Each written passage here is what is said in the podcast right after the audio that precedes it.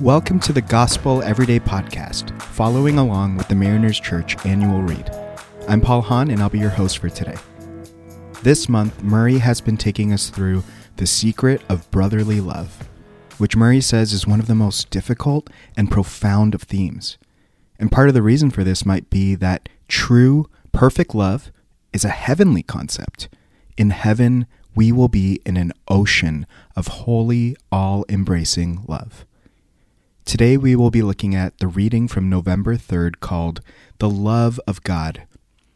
The verse of the day is from 1 John 4:16, which says, "God is love. Whoever lives in love lives in God, and God in him." I would love to invite you to read this whole section on love from 1 John 4, verses 7 through 21, because it's so good. And I think it just captures so much of what we mean and what we believe when we say that God is love. But I especially want to highlight uh, the verses 10 through 16, which say, Love consists in this not that we loved God, but that He loved us and sent his Son to be the atoning sacrifice for our sins. Dear friends, if God loved us in this way, we also must love one another. No one has ever seen God. If we love one another, God remains in us, and his love is made complete in us. And this is how we know that we remain in him and he in us. He has given us of his Spirit and we have seen and we testify that the Father has sent his Son as the world's Savior. Whoever confesses that Jesus is the Son of God, God remains in him, and he in God. And we have come to know and to believe the love that God has for us. God is love, and the one who remains in love remains in God, and God remains in him. Amen. The first truth that I want to highlight is that love is from God because God is love. And we see this love through every person of the Trinity. We see that God the Father showed us his love by sending his Son to us.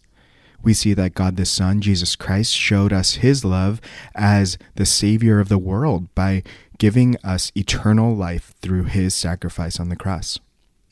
And then God, the Holy Spirit, shows us love by allowing us to be born again spiritually, regenerating our hearts, and bearing the spiritual fruit of love in our lives. And then I want to highlight that we are only able to love because God first loved us. When we were still his enemies and separated by sin, God first loved us. And in the same way, our response is that we should love one another. We get to participate in God's love, responding to his love for us and reflecting his love as image bearers of his love. Not only that, we get to love those who God so loved. So then, love becomes a marker of a disciple of Jesus. Well, what kind of love does God call us to? Murray says that the type of love displayed by disciples of Jesus is one that is not selfish. It's a love that's sacrificial, a love that's not self seeking, but others serving. It is a love that would pursue others as God pursues us. It is a love that causes us to offer ourselves to serve others as Jesus served us by dying for us on the cross.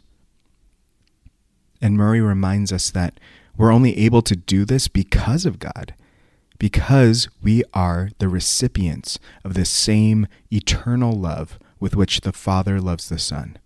This perfect love, this perfect unity that the Father and Son experience is the kind of love that is poured into us by the power of the Holy Spirit.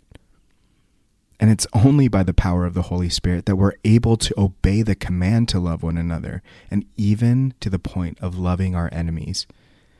It's really only by the power of the Holy Spirit that we're able to experience the depths of God's love for us and love Him back in return. But praise God that we get to love God and we get to love others out of an abundance of God's perfect, eternal, incomprehensible, almighty love for us. I would love to invite you today to reflect on God's great love for you. God loved you so much that even when you didn't know him, think about him, love him back, he loved you and made a plan to bring you back into relationship with him.